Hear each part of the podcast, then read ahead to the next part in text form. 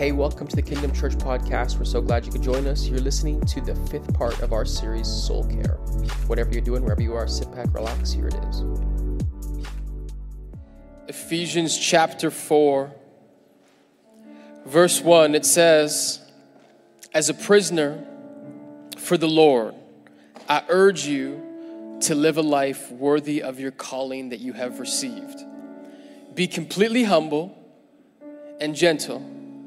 Be patient, bearing with one another in love. Make every effort to keep the unity of the Spirit through the bond of peace. For there is one body, one Spirit, just as you were called to one hope when you were called, one Lord, one faith, one baptism, one God, and Father of all, who is over all, through all, and in all.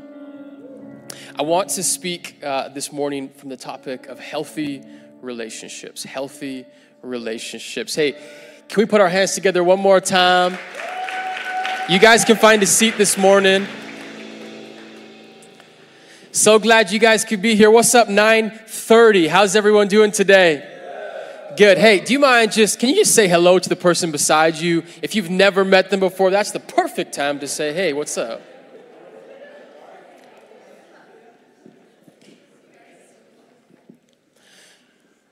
Hey, if you are new, visiting, watching online, my name is Harrison. I'm just so glad you guys could be here today. Uh, we are in a series here at church called Soul Care. Soul Care. Any of you guys been here? Any part to this series so far? Come on. So, uh, we kind of have a basic premise in this series that God wants our souls to be healthy. That's it. God wants our souls to be healthy. Now, we uh, here at church, we preach in series, and what a series is, it's just a collection of messages, kind of with all one central theme. Uh, so, I say that to say, if you've missed any parts of this series, everything is online for you to catch up and uh, just kind of get to where we are today. Uh, but I kind of describe it like each message is a course in the meal. So, if you come today, part five of six. I don't know what that is. Somewhere in the middle of a meal, not the dessert, but you fancy can let me know. Point being, every course of the meal will taste good. It's going to be good because the Spirit speaks every week. But I think together, when you can experience it all together, you'll get the fullness of kind of where we are. So I say that to say, if you've missed any parts, catch up. Uh, if you haven't been here at all, it's okay. Today is still going to be great because God is speaking today. Amen? Let's go. So, uh, in this series, basic principle we've had if you want to have an unhealthy soul, you want to have an unhealthy soul, we say, make your life all about you. The basic principle of an unhealthy soul is self worship. You want to be unhealthy? Worship yourself, follow your feelings, every inclination, follow it. You think, therefore you are. One way ticket to an unhealthy soul. So, what we have said in this series is how to have a healthy soul involves self denial. It means that I am not my feelings, I am not my surface emotions. I can actually be something other than I think I am.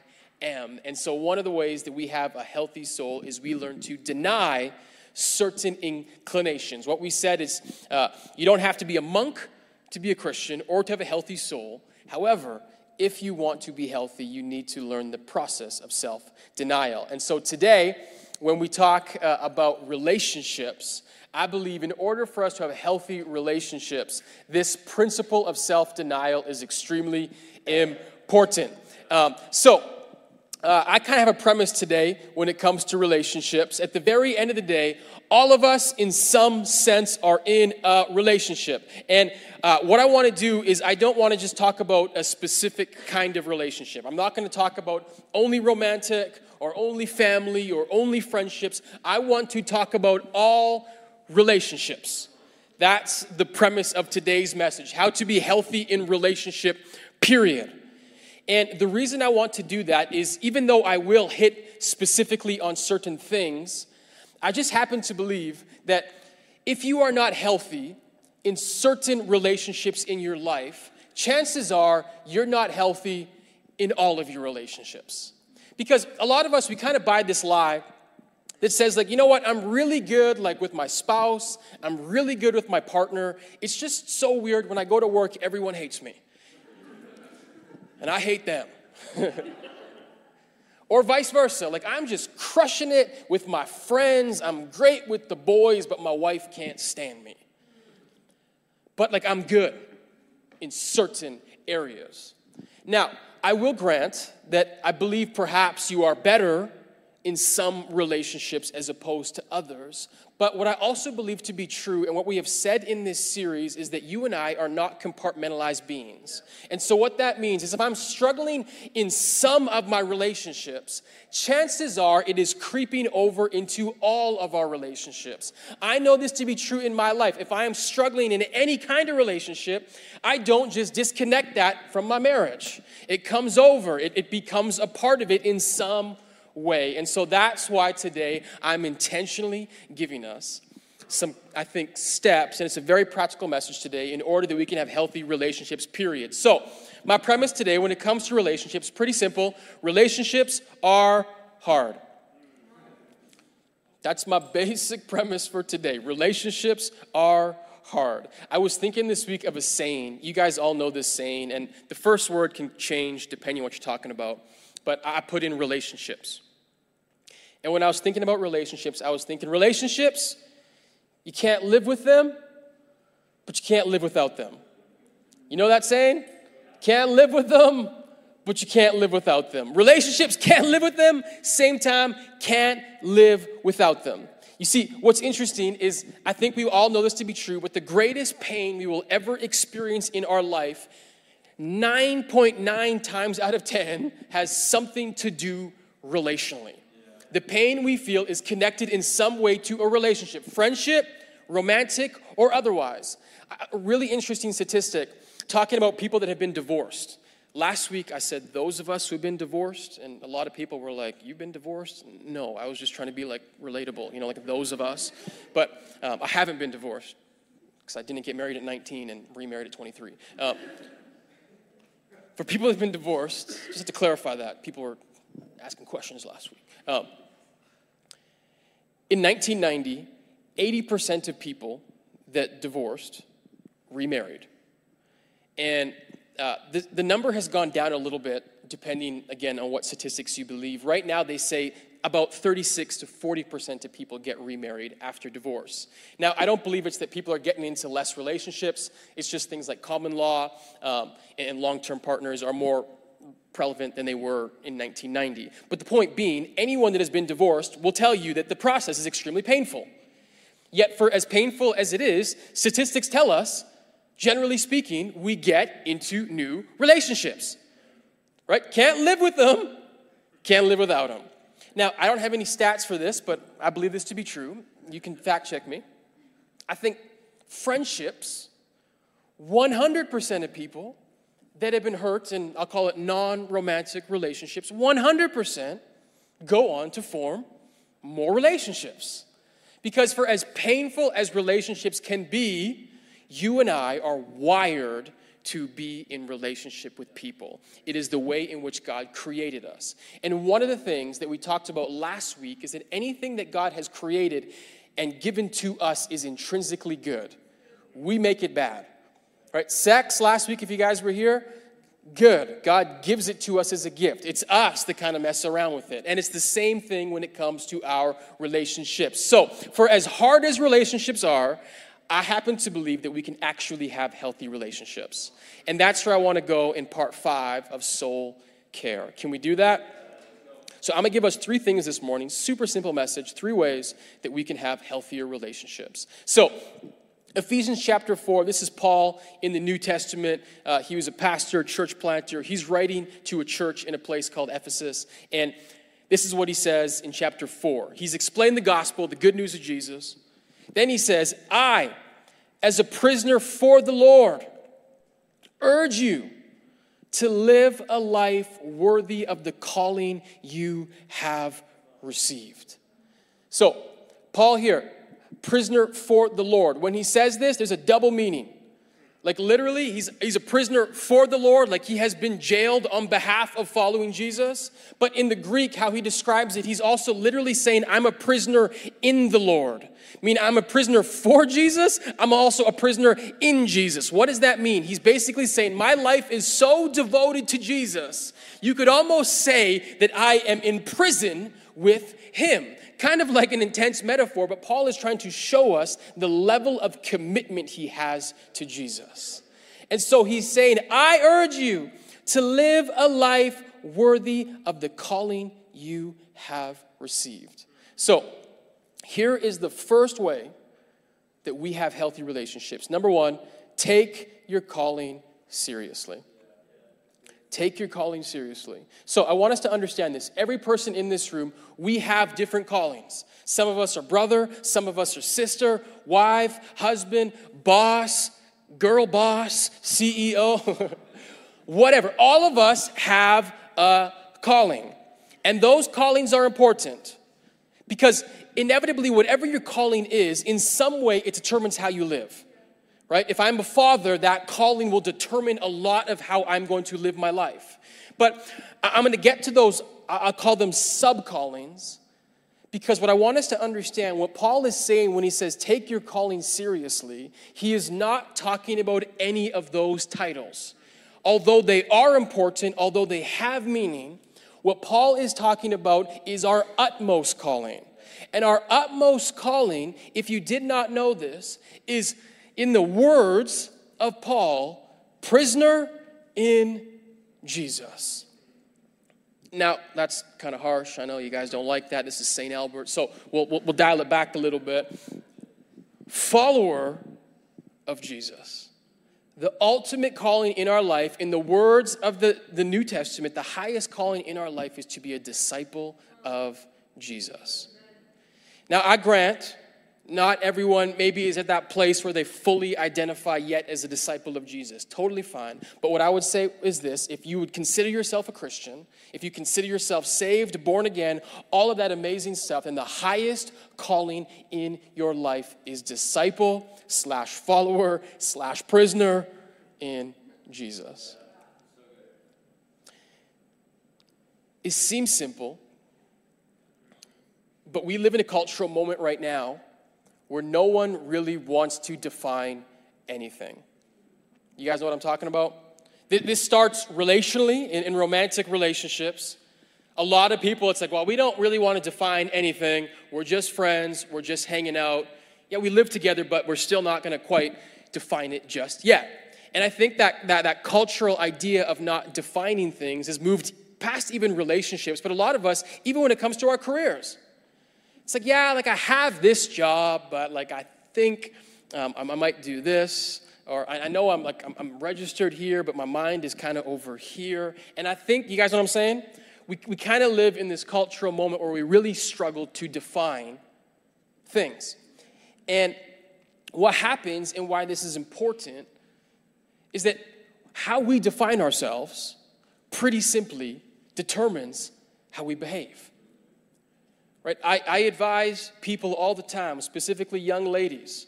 I say, if you're with someone and he has an absolute fear of defining your relationship, I would encourage you to run.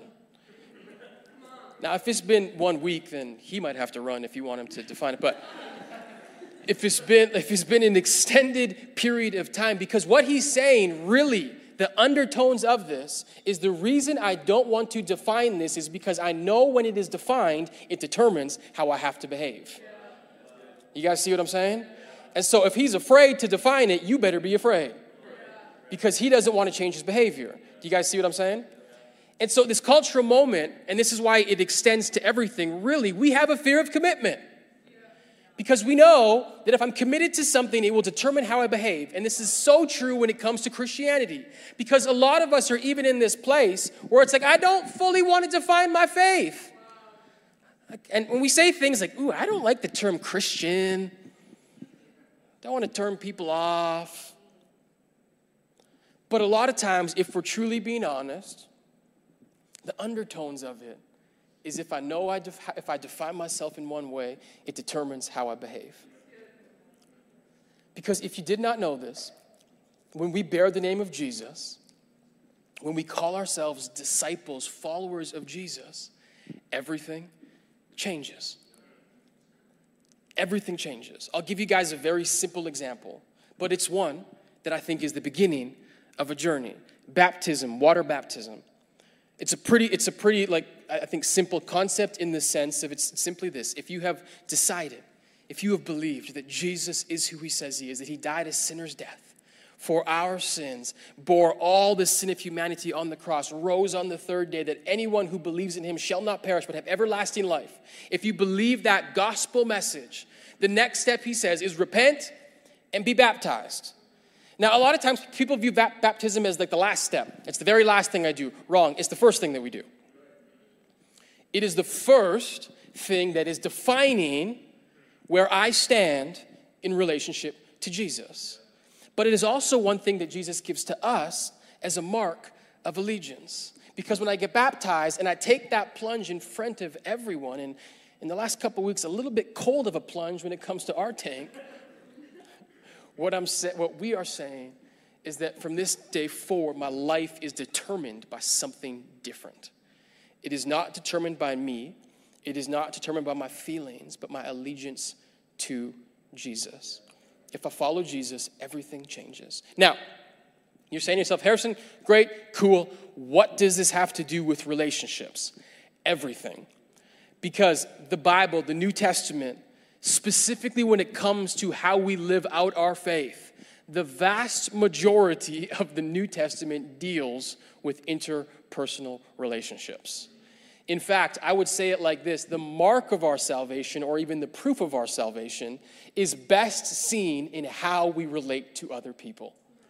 And so, for us, especially those of us that struggle in relationships, friendships, romantic, and otherwise, I think it's good news that the Bible gives us a whole lot on how to have healthy relationships.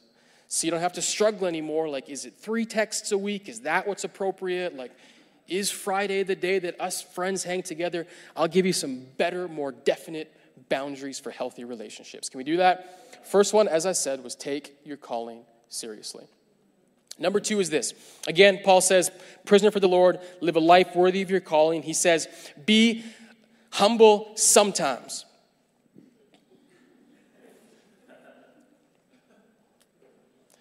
Be humble when you're in the right. I misread that. It says, be completely humble.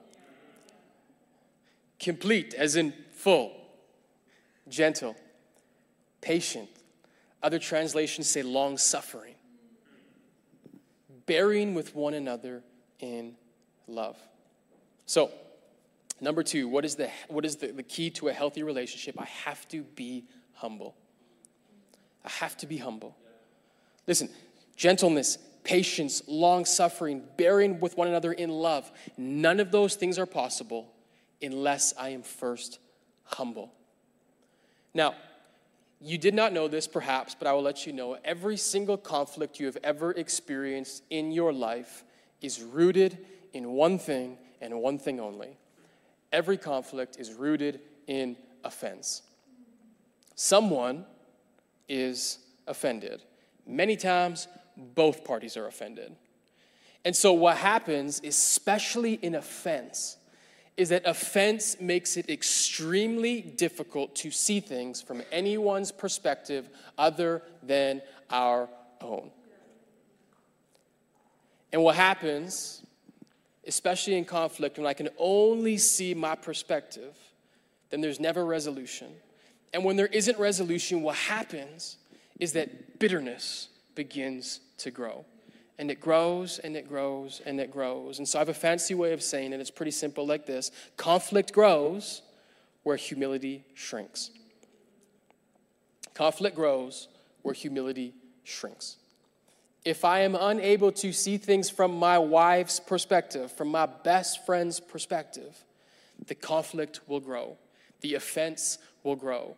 And what happens when offense grows is bitterness begins to take root. And what happens with bitterness is pretty simple. You can write this down. I don't have a slide, but bitterness makes my perspective small and my opinion large. Can I say it again? Bitterness makes my perspective small and my opinion large. And so, one of the things that goes through our heads in conflict, every single one of us, is something along the lines of how could they? How could they do this to me? Weren't they thinking about me? And, and, the more we go in that line of thinking, our humility shrinks and shrinks and shrinks. And eventually, the person, sometimes the person even sleeping next to us, becomes enemy number one because we've allowed bitterness to take root. And so, the solution is to be humble, is to be humble, and to see things not simply from my perspective, but from others. Now, be humble is two words. and very simple in word, not so much in practice. Because how do I have the ability to see things from someone else's perspective, specifically when I am in the midst of my hurt, when I am in the midst of my pain? And so I want to give us two things that I believe are the roadmap to learning to be humble. Number one is this look to the cross. If I want to be humble, this is the absolute starting point. I must look to the cross. If you did not know this, Jesus on the cross, he died a sinner's death. And what we may, when, when we say that as Christians, what we are saying is that literally he did nothing to be considered guilty. He was sinless, he was God, perfect, yet they crucified him. And so, literally, he is the only person in the history of the world who can fully say he did nothing wrong. Jesus did nothing wrong. Brothers and sisters, I love you, but in your conflict, you're not Jesus. And so all of us have done something wrong. Jesus, nothing, has done nothing wrong. Are we on the same page? Yet, this is what he says, some of his final words. He says, Father, looking out to the people, he says, Forgive them, for they know not what they do. Forgive them, for they know not what they do. You want to know what humility is? Humility is the ability to see the best in people, not the worst. You see, in conflict and in pain, we want to see the worst. We want to believe that people hurt us intentionally, that they hate us, that they don't like us. But Jesus on the cross, and listen this, he understands humanity. He understands you and I better than we could ever understand ourselves. He has a divine picture. He, he's, he's literally God. And so he can actually, when, when, he says, when he says this, this is truth. They know not what they do all of us, truly at some point when we hurt each other, we don't actually know what we're doing. We've been deceived in some way by bitterness, by resentment, by hurt. Humility is saying, I'm not going to assume the worst, I'm going to look for the best. Philippians chapter 2. This is New Testament, Paul again. He says, In your relationships with one another, have the same mindset as Christ Jesus who, being in the very nature of God, did not consider equality with God as something to be used to his own advantage. Rather, he made himself nothing. By taking on the very nature of a servant, by being made in human likeness, and being found in the appearance of a man, he humbled himself. Listen, we talk a lot about like what Jesus did on the cross. Underline this, he humbled himself.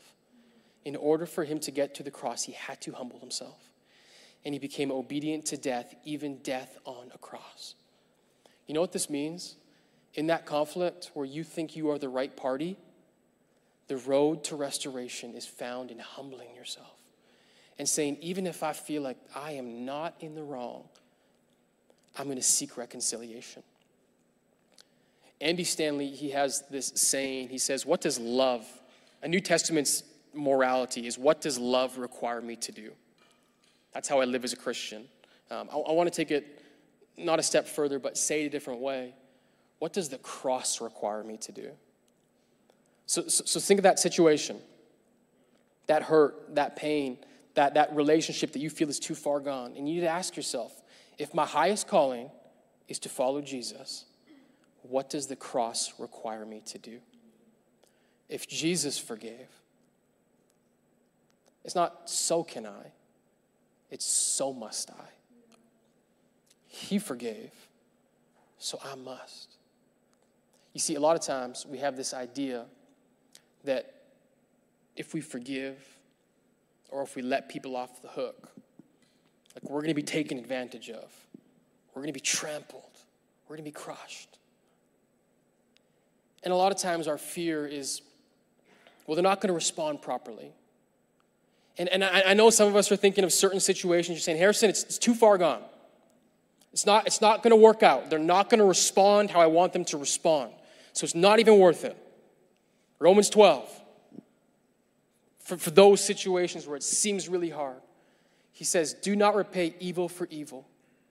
Be careful to do what is right in the eyes of everyone. If it is possible, as far as depends on you, live at peace with everyone. Listen, if we're being honest, we fall short many times on this. This as far as possible. We go like, I tried once. I'm done. As far as depends on you, nothing to do with them. As far as depends on you, live at peace with everyone. It's a convicting line of scripture. And here's the good news, because I do recognize there are people in life that maybe are just purely evil. That is not the majority of people that we deal with. But for those ones, the, the point ones, it's okay. He says, Do not take revenge, but leave room for God's wrath, for it is written, It is mine to avenge. I will repay, says the Lord. As far as you can, live at peace. And if it's not possible, it's in the Lord's hands. But I must be humble enough to say truly and purely, did I do everything in my power to pursue peace? Have I been living in the light of the cross? So, number one, how do I be humble? I have to look to the cross. Number two is this I must be self aware. So, in order to be self aware, and this is where I'm really going to encourage you guys to go back and watch week two of this series healthy foundations. What we did in that message, if you guys remember, is we went beneath the surface. Remember, I used the analogy of the flood. A lot of times we clear the water out of the house, but we never fix the leak. And so, in that message, what I said is that every single one of us in this room, we believe lies that have formed us. Much of who we think we are and much of who we have told ourselves that we are are simply lies. They're defense mechanisms that we have built up to keep us from pain. You guys remember this? Control lie, people pleasing lie, performance lie. These three lies drive us. And so, if I truly want to be humble, I must be self aware and I must begin to realize what are some of the forming lies that I believe. Why is this important? Because I can promise you this in the largest conflicts that we have in our life, they all in some way relate to the biggest fear and the biggest lie that we have. Every single time. If you're in a conflict, you're like, why is this person acting so crazy? Because if, it's his, if, if that person is hysterical, it's historical. There's something beneath the surface. There's a deep pain, there's a deep wound.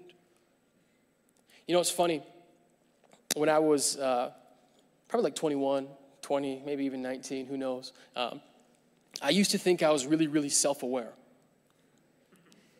Like I prided myself in it. Like, man, I'm just, I'm aware. I have a way to see that people can't see. Uh, and the Lord's been taking me on a journey in the last two years just to show me how unaware of my own self I am. And how so much of who I am on the exterior has been built on lies that I believe. But what's funny is that when I, when I take it all back, what I can realize is that in my life, where I'm the most defensive, where I'm the most aggressive, where I'm the most ready for combat, is there has been a lie that has been kind of brought up inside of me that I'm trying to push down. But if I'm not self aware enough to know the lies I believe, oftentimes I will think that I'm validated in how I'm acting. I had this quote, and I've shared it before, and I have no clue who said it, but I, I share it often. I tried to find out who said it. Maybe I made it up in my subconscious, but the current version of you will always look back at the previous version of you as immature and unwise. Therefore, you are currently immature and unwise. So I feel, I feel like I'm on a journey of self awareness. And I like, I'm like, I'm dunking on 21 year old me.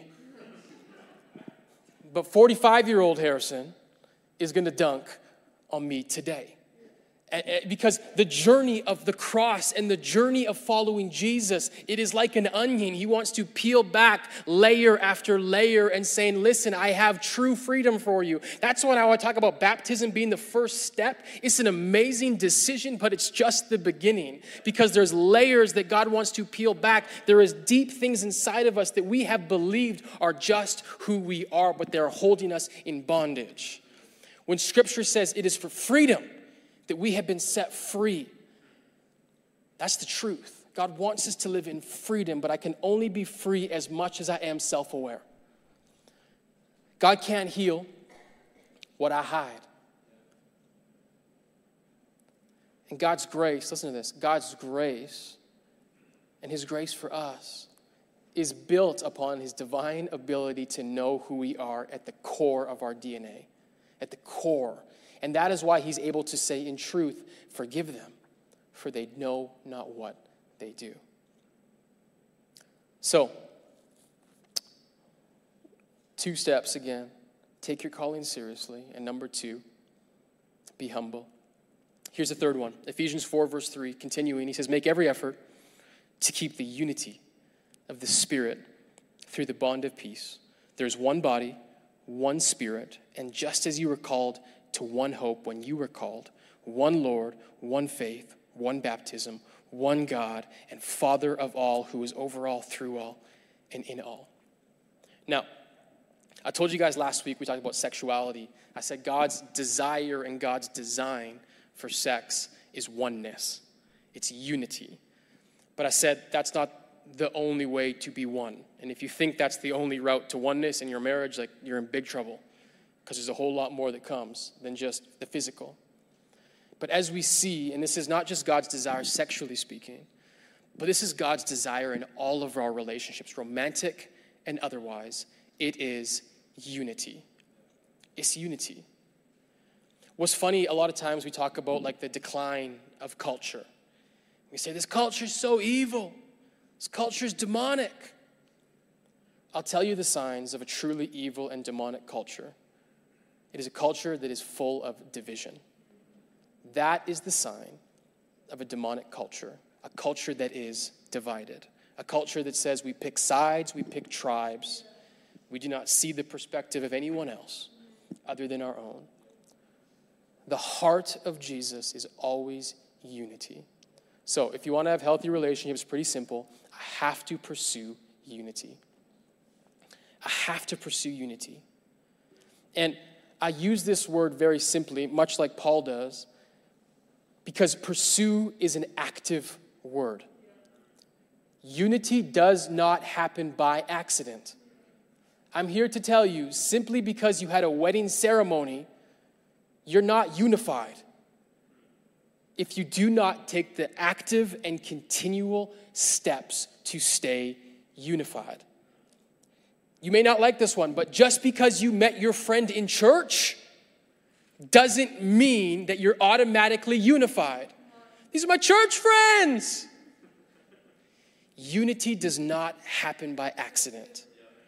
And one of the things we say around this part is if I am not actively pursuing unity, I'm allowing division.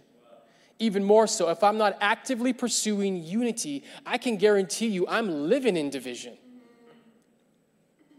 It must be pursued. The question is how do we pursue unity? Two things. Two things, and this is really building upon being humble, and this is the roadmap to being humble as well. Unity is built from forgiveness and repentance. Repentance and forgiveness. if I want to be unified in marriage, if I want to be unified in relationship, repentance and forgiveness. Look what Psalm 133 says. I want us to see this. Verse 1, it says, How good and pleasant is it when God's people live together in unity. Verse 3, and I've shared this verse a lot with our church. For the Lord bestows his blessing, even life forevermore. Listen, other translations say the Lord commands his blessing. Where there is unity, the Lord commands his blessing. Listen, you want to be a power couple? Be unified. Forget J Lo and Ben Affleck. You want to be a power couple? Be unified. Listen, as much as you hustle together, have date nights, call each other cute pet names, whatever it is that you think will make you unified, unity is found when we are on the same path together, pursuing peace, pursuing oneness. When we pursue unity, we are a force to be reckoned with. A church that pursues unity is a force to be reckoned with. It's an unstoppable atmosphere.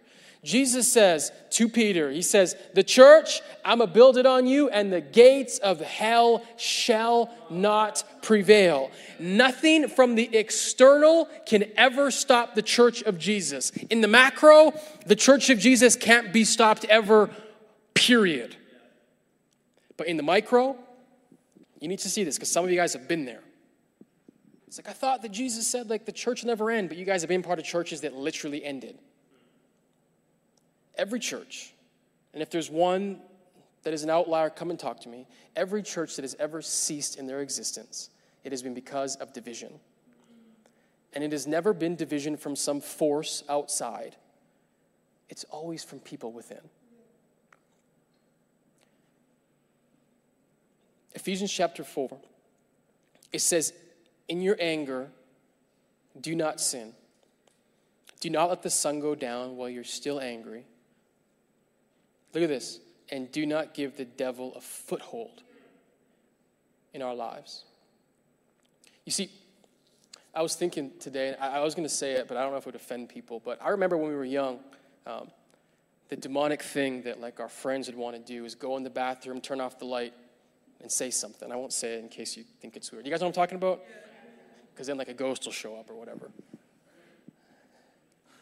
I'll tell you some truly demonic sayings that a lot of us live with and think it's okay. Can I, can I tell you some demonic things that we say? Yeah, life's pretty good. I'm just a little bitter at my, my past church. Still a little bitter. So life's pretty good, but like my, my last relationship, I'm just, I'm a little bitter.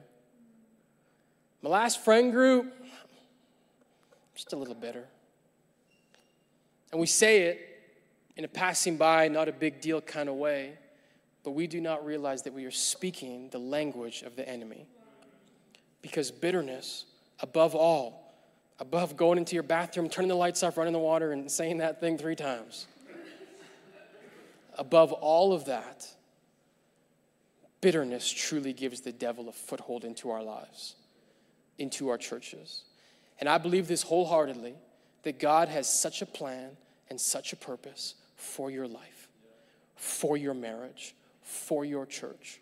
And the only thing that can stop God from the places and the plans that He has for us is if we harbor bitterness and resentment.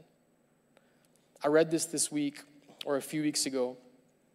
I think I have it on the screen. It says, Heaven is the place where everyone is forgiven, hell is the place where no one is forgiven. When we forgive, we bring heaven down. When we hold bitterness, we bring hell up. It's so convicting. Listen, you want to be you want to be like Jesus. Right? Like I want to just be like Jesus. You are never closer to Jesus than when you forgive. You are never more like Jesus than when you forgive. That is the closest you are to being like our Savior. But listen, we are never more close to hell than when we harbor bitterness, when we harbor resentment, and when we harbor hurt.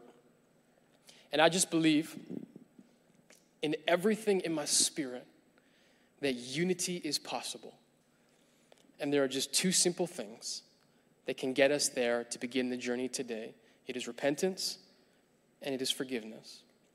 And so, right now, can we just stand up for a second, church? I want to I want to lead us in a moment. Because all of us in this place, we have two things. We have someone that we need to forgive, and we have someone that we need to repent to. And for a lot of us, it's the same person. But today, I believe that we can experience a little piece of heaven on earth. I believe we can experience freedom. if it's your spouse and they're next to you, this is going to be a real easy experiment. Or not experiment, more of a, of a practice. But every head bowed, every eye closed. Holy Spirit, God, right now, it's, I know in our hearts you're making it very obvious. You're making it clear God, before, before forgive, God, bring to our minds the one, the person, the people that we need to repent to. God, where we have fallen short, where we have not been able to be humble, where our opinion has become large and our perspective small. God, if it's possible, Lord, may there be a moment of repentance personal and real. God, if it's not possible right now, we lift that up to you. We say, I'm sorry, Father.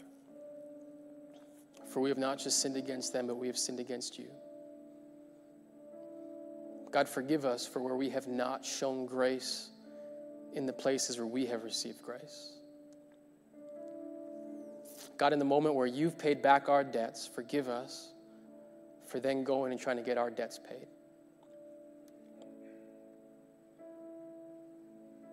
Jesus, we just ask for your forgiveness. And so we repent, God. We repent. And Lord, where there's someone today in our life that we need to forgive, maybe we've acknowledged our stuff already, but it's just been like I've been holding on to unforgiveness.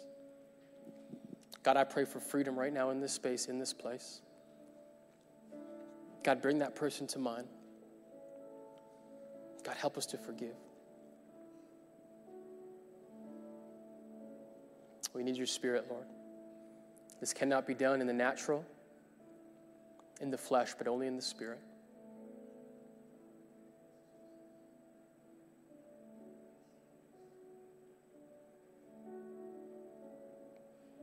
Thank you, Lord. Thank you, Jesus. God, you are good. We pray for unity.